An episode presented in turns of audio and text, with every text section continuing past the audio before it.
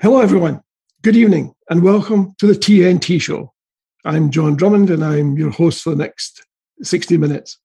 Oh, by the way, this is our 70th, 70th show. Uh, a signal anniversary, really. You know, it's been another great day for British democracy. We hear from Sky News that the UK has abandoned climate change commitments made fairly recently in Paris uh, to secure a trade deal with Oz. Uh, despite this, apparently, this deal is still not done. now, quite why the Australians want to abandon uh, climate change commitments is a moot point, and I hope somebody is uh, busy researching that right now. Thank you for joining us this evening. Uh, tonight, we'll be talking to historian and author James Hawes about his books, his singing sessions with Line of Duty star Adrian Dunbar in Copenhagen, about the future of England and Scotland, and so much more besides. And he's taking your questions live. Details are on the What's On guide if you want to send us your comments and questions. And as you know, TNT stands for The Nation Talks. So, in many respects, this is your show. We are live and we are free. So, no license, no problem. You can enjoy the show. Now to our guest. Oh, I should tell you by the way, and and because uh, it's it is important. Uh, Kevin, our producer, has COVID, and uh, I hope you send, send your sympathies to him uh, because despite that, what a trooper! He's producing the show tonight. Well, how are you, James, and how has the pandemic affected you? I'm very well. Very sad to hear about Kevin there. Uh, my, my, my younger brother has has long COVID as well. I know it's a difficult difficult thing to cope with. So fair play to him for keeping us going. So tell us a bit about James Hawes. I, have described you as an historian, a singer, with Adrian Dunbar. Among many others. I, well, I, I was uh, initially a, a university lecturer uh, in, in Ireland, where I learned the joys of uh, singing in pubs and, and got, got confident at enough to do it for, for money and even beer. Uh, sorry, beer and even money. Um, uh, a wild, wild mixture of, of Irish rebel songs, and uh, my, one of my great favourites was was and is Bonnie Dundee. I could guarantee you to get a pub rocking along to that to this day. Run me a guitar and gave me a pint. Um, uh, and then I, I, started becoming a novelist. I became a teacher of creative writing, and then, thank God, a publisher called me up uh, five years ago now and said, "Would you do a, a, the shortest history of Germany for nothing?" And I just I, I loved the, the daring of saying that to me. And I was broke, and I just had a three-month-old baby from my half, from my Irish but genetically German, nationally heritage German wife. And I said, yes, I would do that for nothing. And uh, luckily enough, it did, it did very well all around the world. So we followed up with the uh, the shortest history of England, which is currently number five in the Times, I believe. So um, that's that's me. Um, I was I'm English by birth and upbringing, but I'm also quarter Scot. Uh, I was brought up in Edinburgh in those vital years, the years six to twelve, when you really, you know, your, your, life is laid down for you. So, although your your listeners may find this now slightly hard to believe, at the age of twelve, I had a thoroughgoing Edinburgh accent. Um, the proof of which is that when I came down to England, I got the crap kicked out of me for it and rapidly lost it. Um, but I still, you know, I, I could never ever not cheer for Scotland, not just cheer, go wild for Scotland in, in the in the Calcutta Cup, for example. It's it's in it's in there. We lived quite near Murrayfield. My father would take you down there and see the matches. Um, so English Scots. I'm married to an Irish Protestant, and I have two bilingual Welsh-speaking sons. So I am the United Kingdom. That sadly now doomed entity is my is me. So I'm fascinated above all with what's going to happen in Scotland, which is going to be the next place to leave it interesting you should say that. And obviously, uh, you know, many people have been had a chance to read your piece in Prospect magazine. Perhaps you could enlarge on that. You you say that England, the future of England, is open, wide open, and that may in turn uh, uh, have a, a, major impact on independence for Scotland. Why do you say that, and and what is your contention? My contention essentially is that the UK is not only doomed, but it has been doomed for over a century. Uh, and in a sense, one of my prize exhibits in the book is, is none other than Winston Churchill in 1912, of course, MP for Dundee at that stage, a Liberal MP for Dundee, trying to hold his beloved UK together, the centre, this HQ of his beloved empire. And he put his finger on the fact that the force that was going to blow it apart was actually England. That it was England, the split within England, the dominance of the southern part of England within England, and its refusal to let go that would make impossible his dream. And it's a dream which, you know, in many ways, one has to regret. Don't forget, in 1912, very few people, even in Ireland, wanted full independence. On the other hand, lest we forget, there was a Scottish Home Rule Bill, of course, forgotten by so many people now, that was already on its way through Parliament in 1912. The UK was clearly collapsing. Churchill was desperate to hold it together, but he realized it could only work as a genuine union of free peoples who would each send their representative to what he calls an imperial parliament. But he put his finger on the problem was that England itself would have to be split up to make that work. And because it hasn't been, the UK is hopeless. And you know, if anyone if anyone says that's exaggerated, all I can say, well, it's not me, it's Winston Churchill. How how how, how do you visualize England being split up? Would it be north and south, or would be? Well, Churchill, Churchill's words would it had to be divided into several great self-governing areas. Well, he mentioned he mentioned uh, in 1912, and he, he, he, repeated himself in 1913. He um, he mentioned that Yorkshire, Lancashire, and the Midlands could be given basically you know, federal powers. Um, the, the, problem in England is this: that you know, from the very beginning, since before it was called England, in fact, hmm. England itself is split. Now, to Scottish viewers, that's familiar. The familiar notion of the Great Glen splitting Scotland. England is just as split by essentially by the River Trent. The whole, the whole geology, the whole agriculture, the, even the weather patterns are different north of that. And again and again in the history of England, that's been the split, the unacknowledged split, which around which English politics goes around in this endlessly, like a black hole, really. It's interesting too that you, you make them so, so there's a just like the Great Glen, there's a geological split, and the, the Trent and the Humber, etc. You also make the point that um,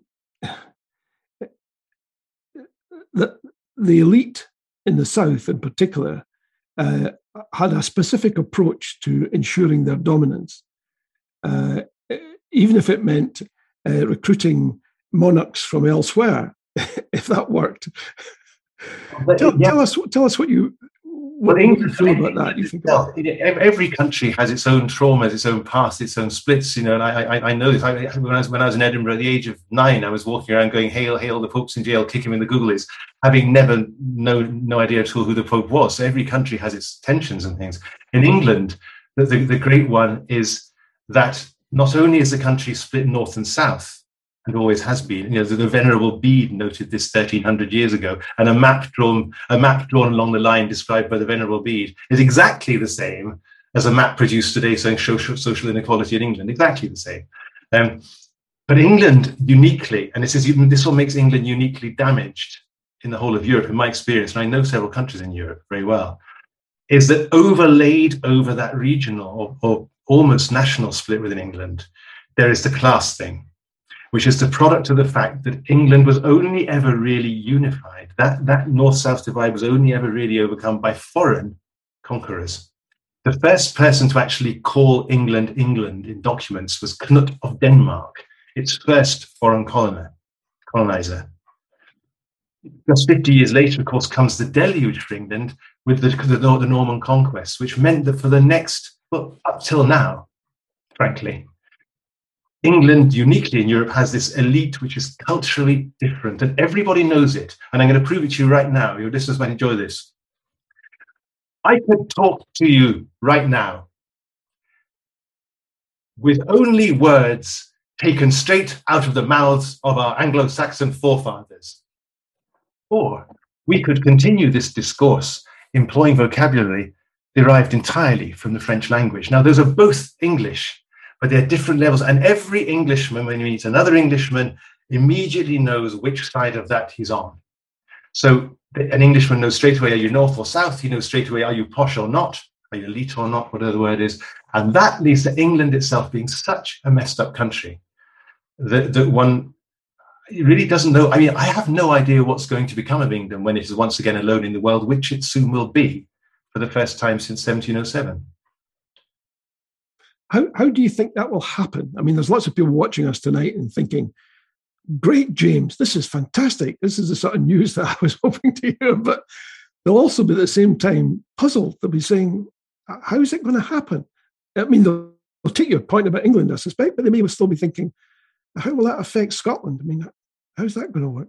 Well, let, us just, just start off by saying, by, by making it plain, that the UK has been collapsing since 1921. I mean, the, the United Kingdom was only invented as a, as a state in 1801 to control Ireland. Now, most of Ireland left, and frankly, all of it should have done in 1921. So what we call the what we now call the UK is since 1921 just a weird little rump, which is and no one really cared about what was left of Northern Ireland, which is why it was allowed to go its own sweet way into becoming a kind of bizarre paramilitary, you know, one party, one governor state between the wars. Now, so first place, let's make it clear: the UK is collapsing. It's been held together probably by just by two world wars more than anything else. Um, it will come. The collapse will come. It's been going for 100 years. How it will come is a fascinating question. I believe it'll come more quickly than we now expect.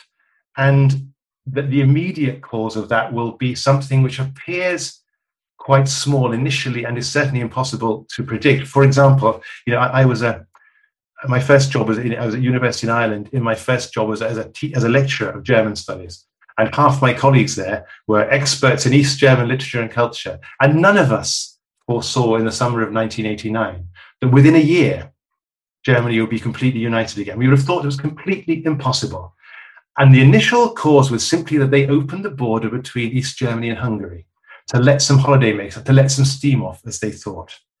And from that, the whole thing just unwound overnight almost. And something like that will happen. I can't predict what it might be. It could be a dispute over the nuclear submarine bases. It could be something to do with COVID. I thought, you know, I was thinking, your listeners, viewers might like this idea. You know, if you cast your mind back, dear viewers, to just two, two years ago, before the COVID epidemic, if someone had asked you then, can you think of any circumstances in which the Parliament of Scotland, the government of Scotland, will actually say it's going to close the border and turn English registered cars back. You would have said that's nonsense. That's science fiction. But it's happened. Something, see, something like that will happen. Now, under those circumstances, I was thinking this just earlier in the year when the lockdown was severe. Imagine now a very aggressive English lorry driver refuses to stop. And by refusing to stop, knocks down a Scottish policeman. And suddenly, you're in a kind of Northern Ireland situation, quite potentially there. These, the, when history is going in a, in a certain direction, which it is, the tipping point will come from something small, but it will come. It is extraordinary. And it's also extraordinary. Um, you mentioned trucks and traffic being turned back at the Welsh border. But it, when I read some of the pronouncements by the Welsh First Minister, uh, sometimes it sounds a bit like, uh,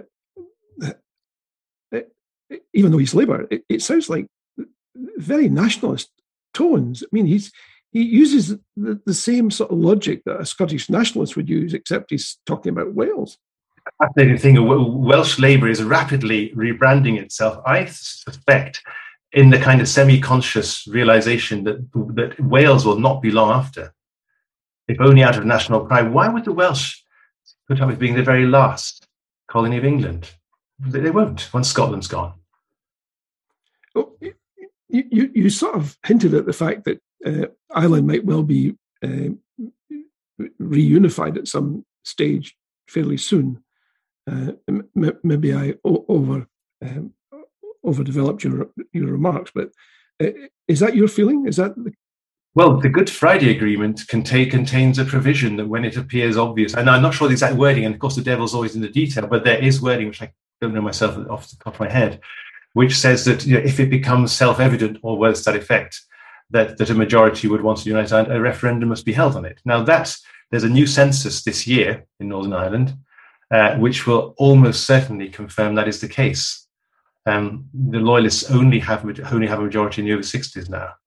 Um, it's it, again history is going only one way there, and that of course is deeply tied up with Scotland because the whole of the whole of modern Scottish loyalism um, which many people point to understandably as, as a kind of, you know, the, the, the thorn in the, the thorn in, in the dream of a, of a, a new and, and wonderful uh, free Scotland. That the birth of that is, is totally tied up with, with, with Ulster loyalism. It's unthinkable without it. It's really only a secondary effect of it. Uh, and once that is, once that well, situation is cured, then, then God willing, uh, it, its its nephew, its stepson, Scottish loyalism, will also have to think again about what on earth it's saying and to whom it's loyal. I mean, if Scot- if, if there's an independent Scotland, to whom are, are loyalists loyal? To England? Really, that just doesn't play at all, does it? Either in Scotland or I presume, either in Ulster or I presume in in in, uh, in Glasgow. Well, I suppose. I mean, I have no knowledge of this, so I'm, I'm simply speculating. It's a shot in the dark. I suppose they might argue, well, we, we would remain loyal to the Queen assuming she's still around. I mean, well, again, that, that, that, that, thereby hangs the whole tale, really, John. I mean, we, we need to look at the whole. If you look at the whole history of what we now call Great Britain and all the United Kingdom, because we get confused ourselves. The, the, the vital point about it is, and this is what I try to ram home in the book, is that if you look at the maps of the election, as soon as people got the vote, the majority of males got the vote in 1884, they voted in a way which showed that basically Nobody wanted it. Great Britain and then the United Kingdom were constructed by elites with no consultation whatever among the common people of England, Scotland, Wales, or Ireland, any of them. They were elite constructs and they worked perfectly well until the common people got their own voice. And if you look at the maps of 1885, you will find that straight away our modern politics appears. Ireland votes to go nationalist straight away, and there's a league between the north of England and the Scots and Welsh against the south of England, which immediately turned and has remained Tory. That's the fault line. And what we call the Labour Party is really just a name for what I would call the Outer British Alliance, which is why the Labour Party, why thinking Labour Party people like my good friend John McTernan are so passionately opposed to the SNP because they know in their hearts the Labour Party never was an English party at all. It was only ever a party of the United Kingdom. And then, after Ireland left, of Great Britain. Without Scotland, it is nothing. It's not. It's no coincidence that its first five leaders were Scotsmen. You know, they, they, they, their, their frankly hatred of the SNP is grounded in the fact that they know it's killed the Labour Party as an entity. Without Scotland, it is dead. It cannot continue. I think a lot of people will, will that, that what you just said will chime with them because that seems to be almost a daily experience here, where third-rate politicians uh, occupy the opposition benches at Holyrood uh, seem to be mouthing slogans that don't appear to make much sense. They're just opposition for opposition's sake. We now have a situation, for example, today that's why I say in, that article which you kindly mentioned, John. I mean, if you look at those those maps of uh, the way we all voted as soon as we got the vote, it's exactly the same as the sides in the Civil War, really, with with the small exception that Scotland very foolishly intervened on the side of Cromwell, you know, decisively in 1644. Without the Scots, Marston Moor would have been lost, undoubtedly uh, by, by Cromwell, and the king would have won the war. Now, pretty soon the Scots realised the error of their ways and, and fought for the king, obviously, uh, at Dunbar, and were beaten by Cromwell then. But the, but the sides in the Civil War were essentially the same as, as, as electoral maps of the late 19th century. But you have the, the trouble is, is that the, the, what we call the Gladstone's Liberal Party and then the Labour Party afterwards has this huge internal contradiction within that alliance. And that is this the leaders of it have, you know, right from Gladstone right up to Blair, had to claim that they'd found some sort of magic formula which would both satisfy nationalists and keep the UK together. It started with Gladstone and Irish independence and going right, you know, right up to Blair, saying that his devolution would, would, would, would you know, put an end to, to wishes for independence. And there's a clear contradiction in that. You know, why should the Scots and Welsh fight alongside the Northern English if they defeat the Southern English Tories except to gain their independence. But the Northern English need them desperately. So the Labour Party, the Labour Party, which has numerically always been based in the north of England, actually, desperately needs the Scots and, of course, the Welsh, the industrial Scots, the industrial Welsh, without whom it's nothing. And that's the root of its collapse. That seems to be borne out by the opinion polls. I mean, even in the light of perhaps the worst UK government there's been for many generations, the Labour Party is languishing, sometimes fair five, ten percentage points behind. Absolutely, with, with the Liberals nowhere. It, it, it, because it's it's its backbone, its its nature has gone. I say it, it, what, its fate was sealed, as was the fate of the UK in 2015. Um, and those who those who blame Scotland for that should think twice because if we remember in the general election of 2015, at that time the SNP held the princely six seats before the election. And the, the, Scotland had just, what everyone thinks of the vote, had just appeared to reaffirm its allegiance to the Union on the firm promise of everybody there'd be more devolution and we'd stay in the EU.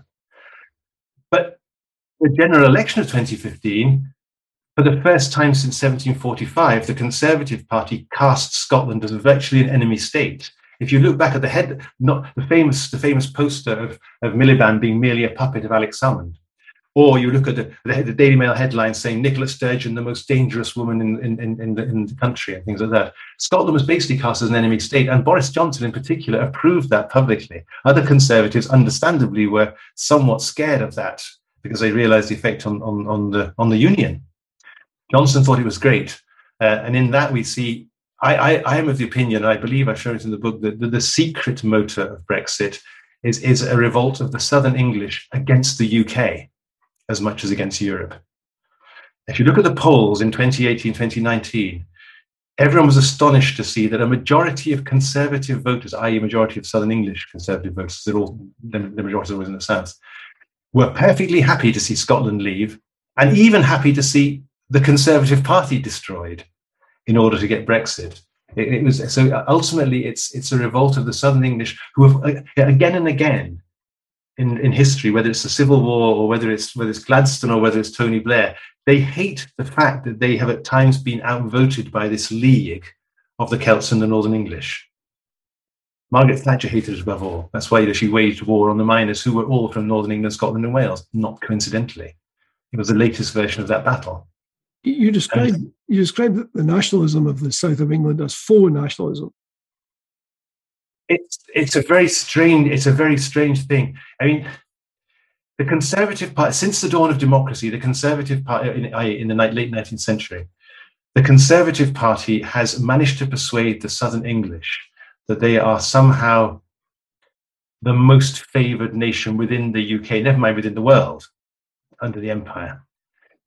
Now, their electoral tactic, which they needed to do before before Ireland left because of the numbers, they had to chip away at the Celtic vote of, of the Outer British League.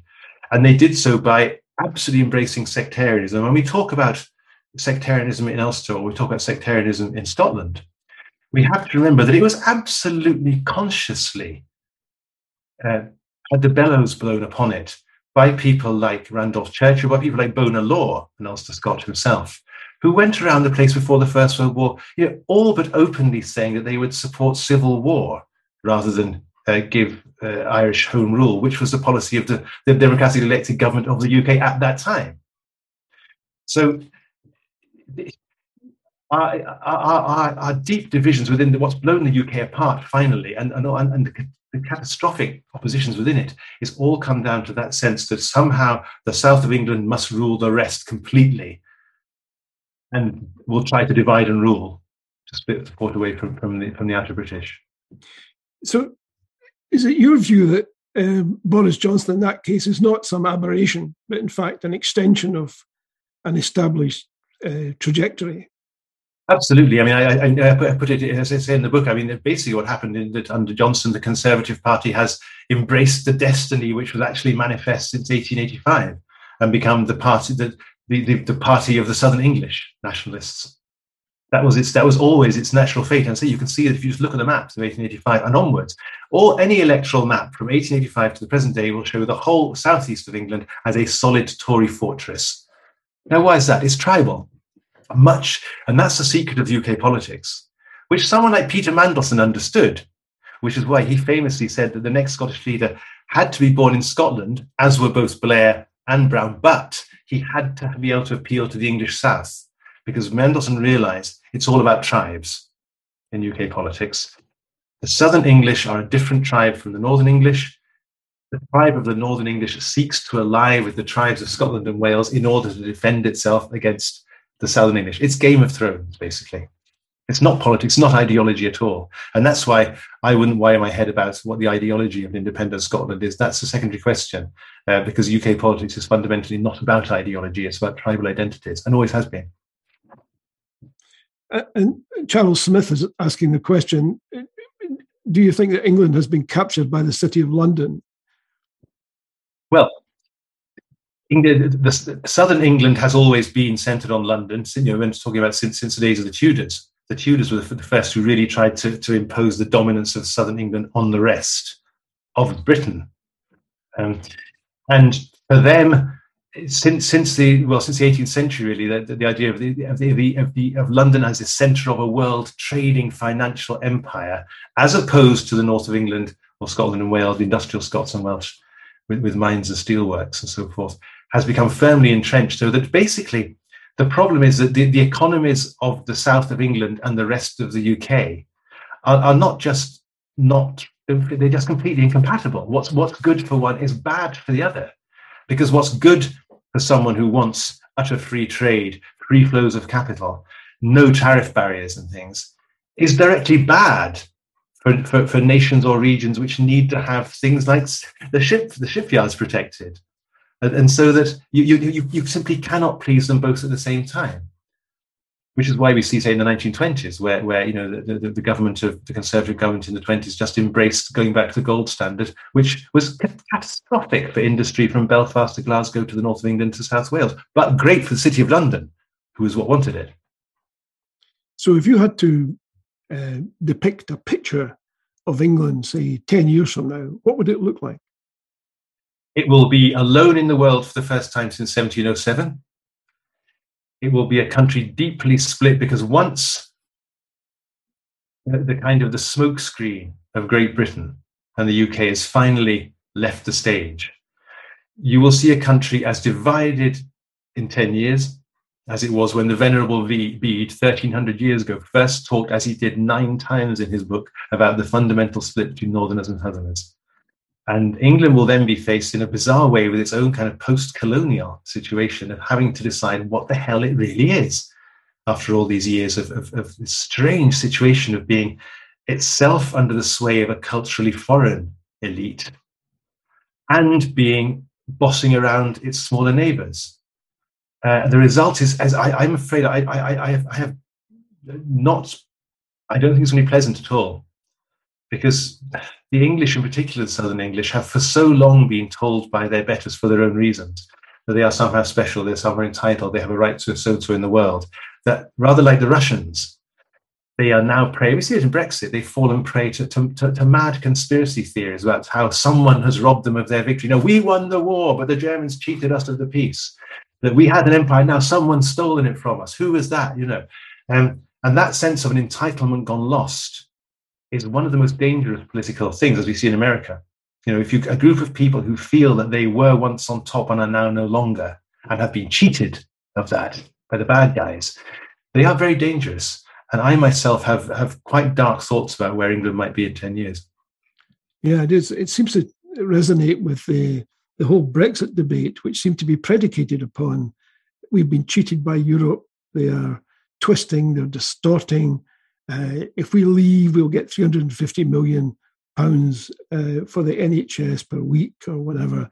Uh, just nonsense, frankly. It was I mean, nonsense, just, and it was always, it was always, it was always in the back of their minds right from the early '90s when they began. Remember John Major calling them bastards, all these people like the young Daniel Hannan um, and his older friends. Then their dream was always to be, to all intents and purposes, the 52nd state of America. They, they, that, that was the, it, was, it was this thing of the Anglosphere that people like Niall Ferguson talked about so much in the 90s. The Ulster Scots values, isn't it? That we, and at that stage, they talked to the whole of Britain. That's what's so fascinating. The early, the 90s anti-EU people thought they'd take the whole of Britain away with Ulster Scots values to join in a kind of Anglosphere. But later on, they changed that to this, this myth of England defending itself against Europe. Uh, because they changed their focus, they changed their whole story to appeal to, to, to a particularly English uh, votership. Um, and as the professor of social geography at Oxford has pointed out, you know, wherever who doesn't matter who had the highest percentages, the votes for Brexit stacked up in the south of England. It's interesting. You, now you you uh, you've been interviewed recently on German television uh, about Scotland and matters British what were you saying to that to the German viewers and listeners? I, I, I explained to them that uh, if there were a hard Brexit, which has now happened, that Scotland would be independent in five years. I put my money on the table there, uh, and it's it's still lying there, and I think it's looking pretty bright.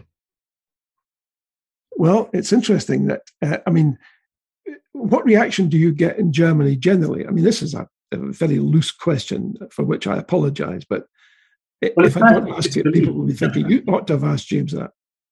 Uh, it's, it's, it's, at first it's, it's kind of disbelief, which I also get a lot in England when people say, "What do you mean the UK collapse? How can how can such a wonderful thing?" And I say, "Well, look, what happened to Ireland in 1921? For God's sake, do you have any idea about history? You know, that a it has been collapsing for a long time, and b of course things go. The USSR collapsed, the British Empire collapsed for crying out loud. You know, when my mother was born, we still owned India and half of Africa for crying out loud."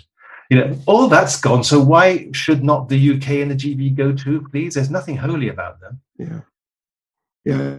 It's, it reminds me of the old joke about the Irish child who um, was shown a map of the world with all this red from end to end. And the teacher said, um, so uh, what, what do you think, Johnny, about, about the empire? Uh, do you know the sun never sets on the British Empire? What do you think of that? And he said, that's because God doesn't trust the British in the dark. An old one, but probably fairly fairly valid in, in some respects. But so people, is there any sense? Uh, I mean, are you are you invited on those shows because uh, you understand Scotland and, and Ireland, or are you invited because they need somebody uh, from the UK to talk generally about the UK? Uh, well, mainly it's because I, I, wrote a book called The Shortest History of Germany, which which identified, you know, a, a, a, complete geographical and cultural split in Germany, which most Germans likewise were, were not really aware of. Um, again, most most Germans would think that the the East-West split, which is really clear if you look at their voting patterns to this right now, um, that's somehow a product of the Soviet occupation for 40 years of East Germany, West Germany, and it's not at all. Those patterns go back way, way beyond. Um, the east and west of Germany have always been very, very different places. I mean, the, the, the, what's now East Germany, there wasn't a single German living there until almost 1200. It was a, it was a colony. And, and so, in fact, it's interesting, it happened exactly the same time as, as the British tried to colonize Ireland. Um, and for some of the same reasons, climactic and so forth. The weather was much better then, so poor, poor areas were suddenly highly desirable.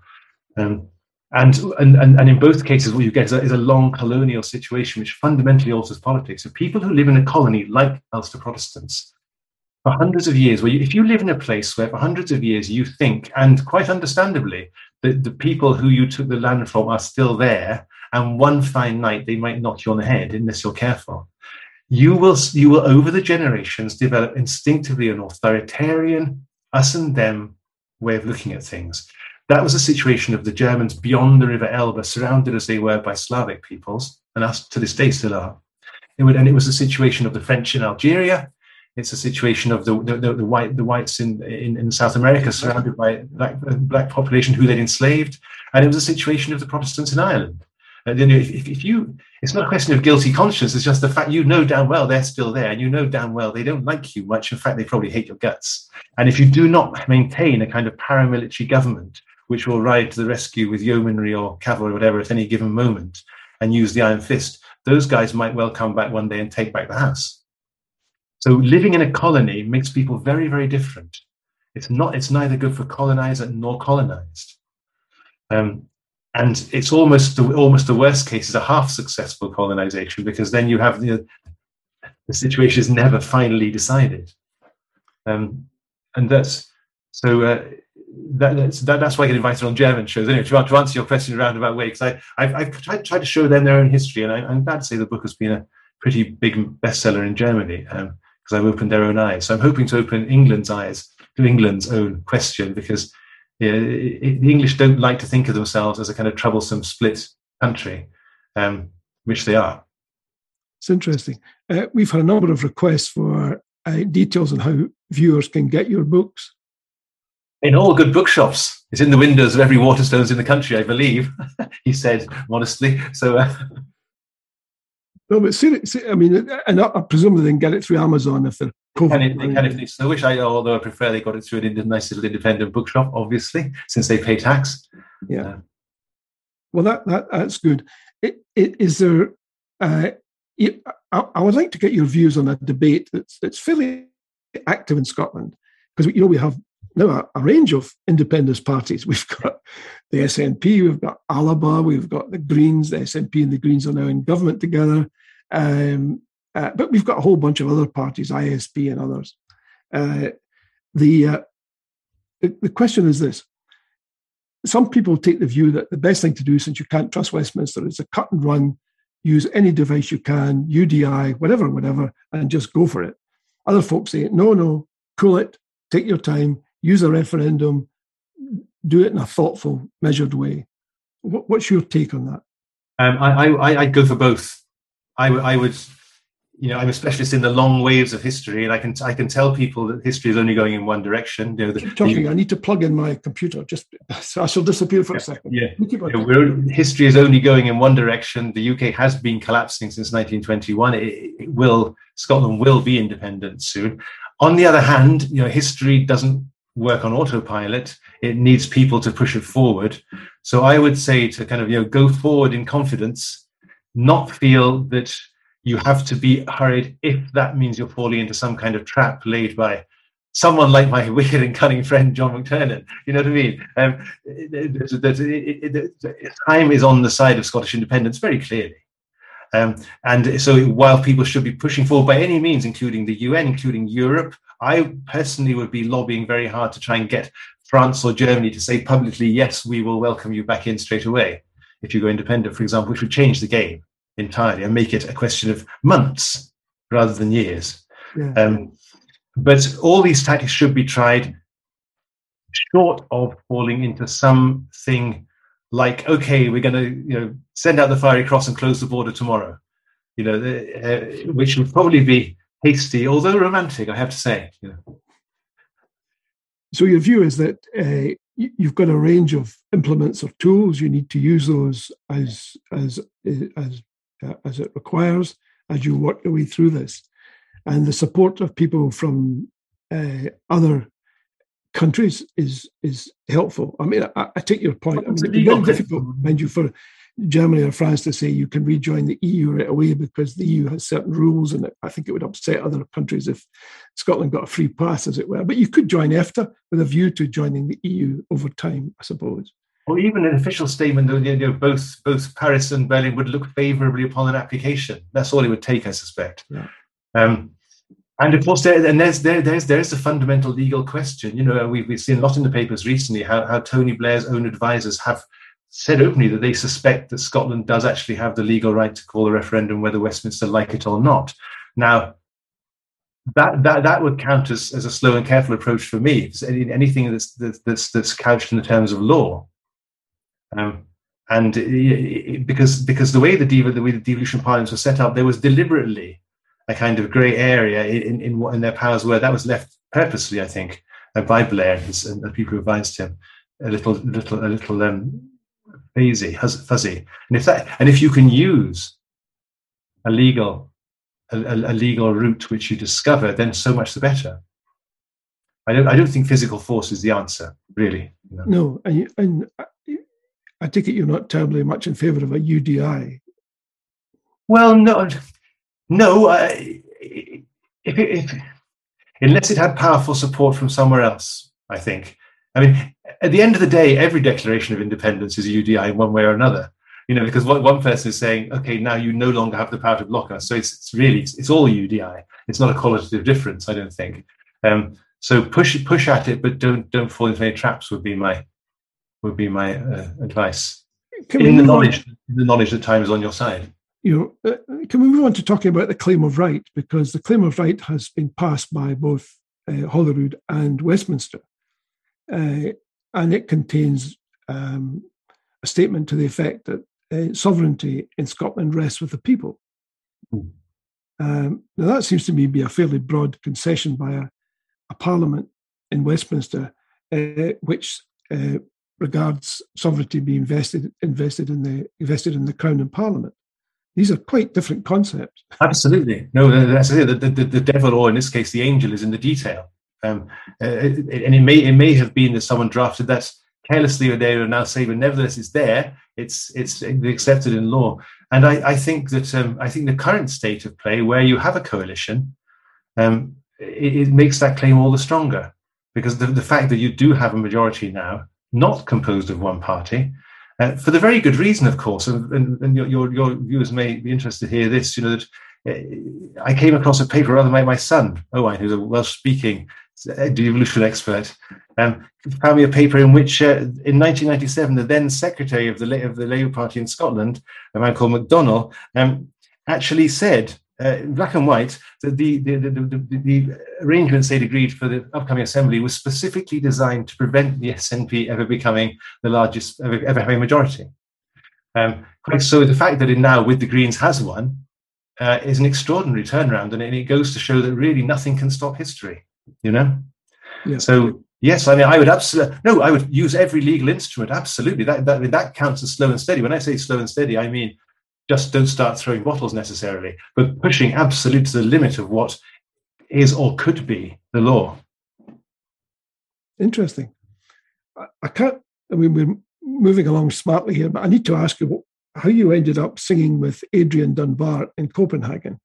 The, the line of duty has never struck me as a it's style. Well, many, struck me wasn't many years ago. It was in about, the year 2001, I think. Um, I was in, I was doing a film thing, uh, and I had my, my then partner with me, who was a who was a, a, wild and beautiful, ferocious Welsh nationalist and uh, Welsh speaker. And we ended up in Adrian Dunbar's room, and he began singing her Irish songs, and I could see that you know I was in big danger here because how could a mere Englishman compete with Adrian Dunbar singing Irish songs to a Welsh nationalist? But I managed to I managed to fish out Bonnie Dundee in fact, uh, and, and, and and sing that a, full belt, which was just enough to, to, to win her back. So score draw there. I, I, left the room with the girl, despite it being Adrian Dunbar.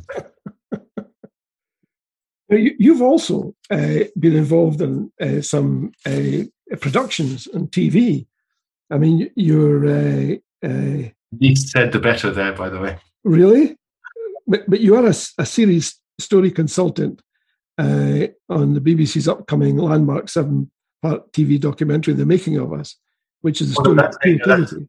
Yeah, no, that, that's going to be great. No, that, that's going to be really good fun. I mean, it's it's, it's a big thing. I, I, I suspect I'm probably not allowed to talk about it that much at the present because it's under wraps. It's still becoming, okay. um, becoming what it is. But it, it's it's say the BBC themselves call it a landmark, and I think rightly it's going to be a really interesting new look at, at, at why these islands. And I, and I use the word there are things we have in common you know?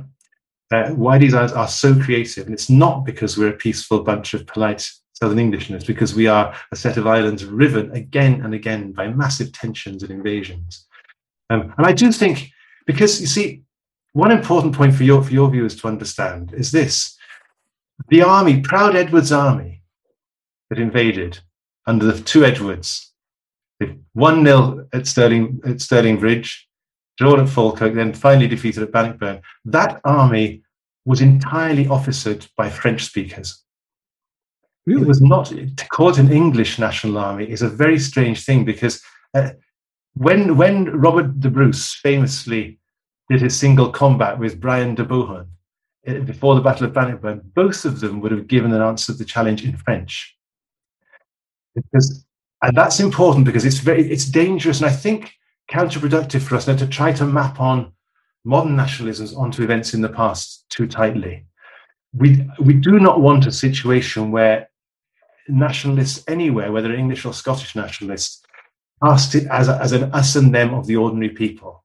Let us recall that the you know proud Edward's army, the English were mere grunts and servants to the French speaking officers who ran it. The entire record of King Edward, of, of, of Edward I's campaign in 1294 is in French still. Yeah. And uh, of course, Bruce and Balliol were themselves members of that Norman elite, which King David had brought into Scotland deliberately in, in the 12th century. So let's not let's not get into a kind of national populism on the kind of Russian, you know, the, the Ukraine mode of saying, you know, because of our history, I therefore hate you because of whatever you are. Because the common people of the common people of, of, of Scotland, Ireland, Wales, and England were nothing to do with the creation of Great Britain or the United Kingdom. And the fact that they all actually want out of it with the interesting exception of the Northern English, because they need the Celtic allies to defend themselves against the Southern English. Um, it means that we, we do have things, we are more like each other in many ways than we are like French or Germans. We all buy rounds, for example, which no German ever buys a round back. Have you noticed that? Um, an Irishman, Welshman, Scotsman, Englishman will do that.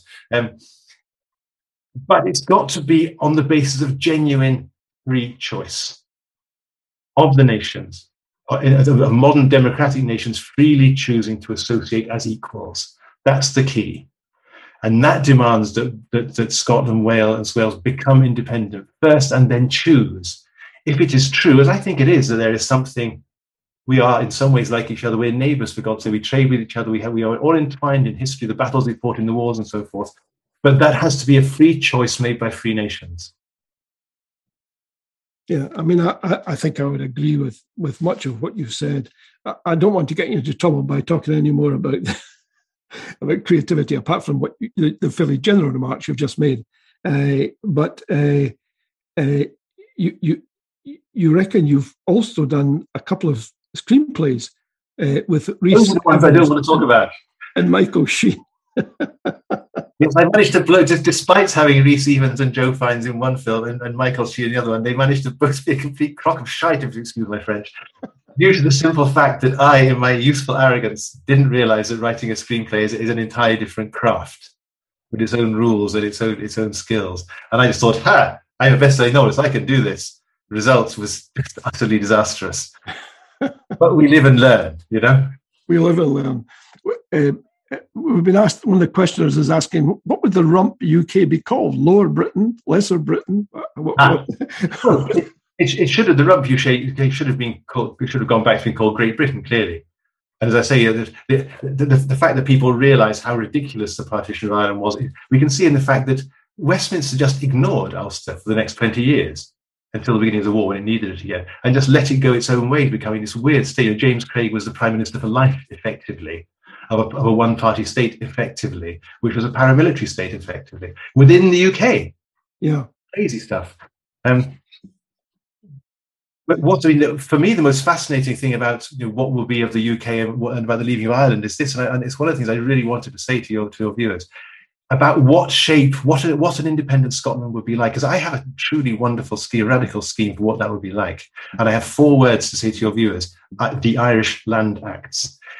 When Ireland was part of the UK, the government at Westminster enacted acts which had the effect of turning Ireland from a country where you know, 95% of the land was owned by a few big landowners, grouse moors and things, and everyone was just a tenant, into a country where everyone owned their own farm. That's it's the closest thing to the, to the, Russian Revolution. It was done by the Westminster government at huge expense. They provided the mortgages for it. And I think that's the way ahead for Scotland you have enough there. And according to the grouse lobby itself, and I should say, I'm no anti-hunting man. I actually I've been hunting with dogs and I liked it um, several times. Um, but the grouse lobby itself, who are not going to underestimate these things, admit that there is enough land as grouse moor in Scotland to give every single person, not every single house, every single person half an acre. Now, think about what that means. It means if you if you were to, to nationalise that and apportion it on the basis of properties, say that every tower block in Dunfermline or every street in Glasgow or each village in the borders owns 2,000 acres and it's tied to the property. So whenever you move house, that's part of the title of that property you take with you to do with as you wish within limits of conservation and sustainable development and all that. You would transform the Highlands from this utter myth, which I despise. My grandmother's from the Highlands, from Cromarty, which is in the Highlands. Her family moved moved from the Highlands in the clearances to Cromarty, forced to become fishermen. Um, Ian Rankin now owns her house, I'm delighted to say. Um, but that kind of, you know, the austere beauty of the Highlands is entirely a thing of the last 250 years caused by kicking the people out that you, you, we could regenerate. Scotland could be turned into a country people long to live in. Imagine a country where you say to people, if you come and live in Scotland, you are automatically, when you buy a flat in Dundee, you are also automatically part of a group of people who, between a small group of people, a little community, who between them own 2,000 acres of the Highlands. To be wild, to build forests on, to put log cabins on, to have lovely new roads powered by Scottish wind powered electricity with a power charge right the way, right the way up to them, like the road to Fort William transformed things in the 18th century. You would turn the Highlands from a tourist vision of woe, bleak beauty into somewhere alive again with people. And do you think that would work economically? Because right now you see what sustains a lot of the Highlands is tourism. And I can't imagine tourists being terribly greatly attracted to individual oh, crofts and things. Would they? It wouldn't be crofts. It would be it would be, it would be, it would be just large sections of what's now grouse moor would be, would be would be turned by the new community owners in, into different things, into a, a, meadow full of wildflowers, or a or a, an oak forest, or a whatever, whatever they wanted to do with it. There would be limits. You wouldn't be allowed to go and build a coal-fired power station, obviously, you know. Um, but it would be alive again with people. And I think I, I think people go to in the same way as they go to the Swedish lakes. You'd have a country of people who, like the Canadians and like the Swedes, all have a, a bothy in the Highlands, you know, a communal one in this case, perhaps. Um, and yeah, tourism is fine, but tourism is a very double-edged industry, as you know. It, it, it, in my opinion, my humble opinion, it breeds a certain kind of civility, yeah, a certain kind of what my Irish friends call the bored vulture smile, meaning a false smile of, of, of, welcome when they're really after the money. It doesn't sustain many jobs directly. The, the grouse moor the grouse industry itself only claims four thousand, which is nothing for ten million acres, and you can have four thousand jobs. Forget it, you know. Yeah. Um, so I, I, would hope that an independent Scotland would have the vision to just totally transform itself the way Ireland was transformed by legislation, by not forcible expropriation, but the buying up with mortgages, with borrowed money, as the English government did in, in Ireland, of, of the estates with long-term mortgages, backed by the World Bank, backed by Europe, backed by whoever, um, to transform the land ownership of Scotland, which is a historical huge problem in Scotland. That's a very good point. I need to ask you a question. Uh, we've got about nine minutes left. It's a question I ask every um, non-supporter of independence uh, uh, who takes a particular view on the unionist view on the uh, constitution. But I wanted to get your answer on this as well, please. Their view when I asked them, why is there no right-wing nationalist party in Scotland? Because as a historian, you know that if you look across the world, it's very common to have right wing nationalist parties when there's a secessionist move, separation is being considered. Why do you think there's no right wing nationalist party in Scotland? I think it's because that brand of, of right wing populism that we see quite terrifyingly in Russia, we see it absolutely, and also terrifyingly in Trump's America, and we see it in Brexit. We see it in, on the wings of, of the of some some people in France, the, the descendants of the people who tried to kill de Gaulle. Now, um, is, is always, and in the AfD in Germany, of course, it, it's a product of people who were once in a colonial position of supremacy. And it's that feeling that, that your position as top dog has been robbed from you, as you said earlier, you know, by some evil conspiracy of someone, whatever it is, that leads you to embrace these really kind of whether it's blood and soil or racist or whatever you call it, attitudes towards other people and, and, and propose that you are somehow better than them, either culturally, genetically, or whatever it's going, whatever nonsense it is. And the countries which have not had that experience, such as Ireland, Scotland, and Wales, Scotland very briefly had a colony in Darien, as we know, disastrously. But uh, in, in, in, in effect, neither Scotland nor Wales ever had a kind of Irish or Scottish or Welsh empire over whom they were told they were better. Because what happens when you have those situations is that the people in charge tell the tell the ordinary grunts, "You're better than them." No, you you're because you're one of us, and as, and what makes you better is you're part of this culture, this race. That's never happened. Now, arguably, it happened a bit to, to, to all to all the people in the British Isles or the Anglo-Celtic Isles um, during the Empire, but it happened most to the English, clearly. Uh, and because that hasn't happened, you don't get that kind of strident revanchist. The past was great sort of nationalism because you know, why would anyone in Scotland, Wales, or Ireland think that the past was a great triumphant place? You know, kind of hard to kind of hard to sell that one. Whereas to an American or Russian or a Briton or some Germans, you can still sell that idea to them that things were great in the old days. We're going to take it all back. Quick question about Germany, if I may. Hmm. Um, there's an election coming up soon. Who do you think is going to win it? the polls all say the Social Democrats and the Greens, whether they have enough together to make a coalition, is seems to be the only question now outstanding. And I, am very delighted about it because um, three or four years ago, you know, had all these people, the Brexit boosters, talking about the death of German social democracy, how the, uh, the AFD, the Alternative for Deutschland, their kind of Brexit party, was going to be taking over and everything. It's gone nowhere. And I, and I was saying at the time, don't worry, it will not happen. So I know it's, it's good to put your cards on the table and be proved right. So I'm delighted to see um, this, the Germans, as they always have done for the last you know, 50 years, um, 75% of them are going to vote for parties which can make coalition to parties together, all of whom support NATO, all of whom support the EU. They're all basically decent, normal people. Um, and uh, you know, democracy has to be able to put up with 10% of loonies or 15% of loonies, as long as the centre holds. So I, I, think Europe should be very grateful that the German centre is holding there. Um, and it should be a lesson to us all, maybe not to listen too too strongly to the siren voices of, of mad poets. You know, I remember when I went to Sarajevo and I talked to some guy there who's been in charge of some Serbian artillery brigade bombing the place. And he said, Ah, yes, I was, before that, I was a professor of French poetry. I said, but it's so much more fun firing artillery. You know, the poets and the academics are always the dangerous ones because they're the ones who propose the mad extremes. So let's, yeah. God bless, quiet progress towards a secure and certain goal, I would say. Cool, cool. Are there any thoughts that you would like to leave the audience with that uh, that James Hawes speaking to a fairly eclectic bunch of people who are watching and listening tonight. Any any specific points that you feel that you thought you would like to leave with them? I, I think fundamentally, I hope people will, will go away from this program, John, and, and just think, you know, good gracious, really, it's true. The, the, the UK is not some holy eternal organization. It's, it's just a thing that was invented in 1801 and has been collapsing since 1921 and was given the death sentence in 2019 and is going to die very soon, the way things do.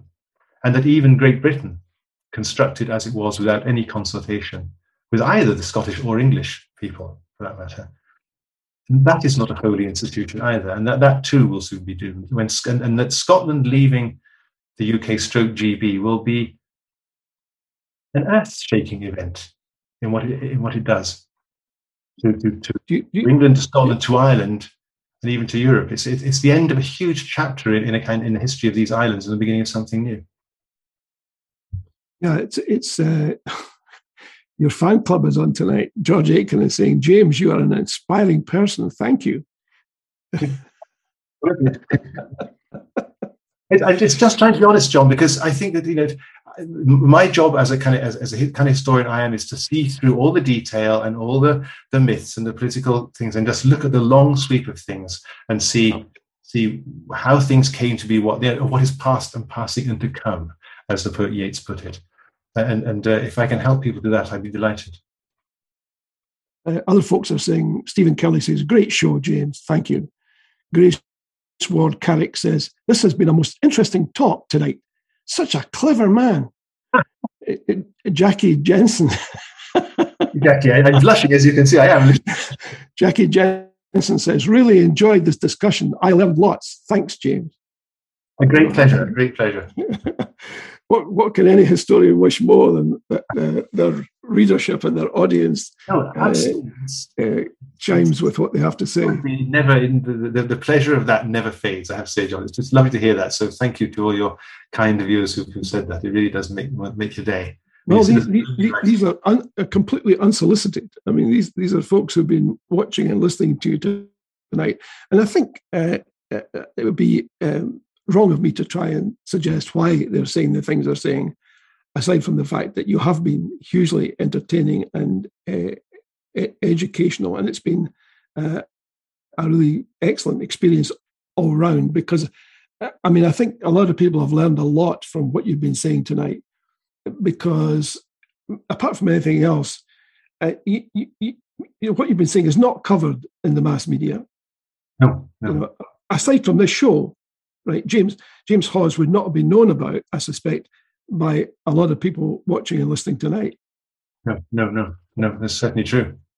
I'm very grateful for it. Um, you know, and it's interesting that you know it. it well, it's the way things get lost. To say, John, one of the things you just mentioned in passing, this extraordinary fact that you know how many people not watching this show you know, are, are aware that there was a you know a Scottish independent or Home Rule Bill for Scotland on its way through Parliament as the policy of the government of the day when when the First World War stopped things.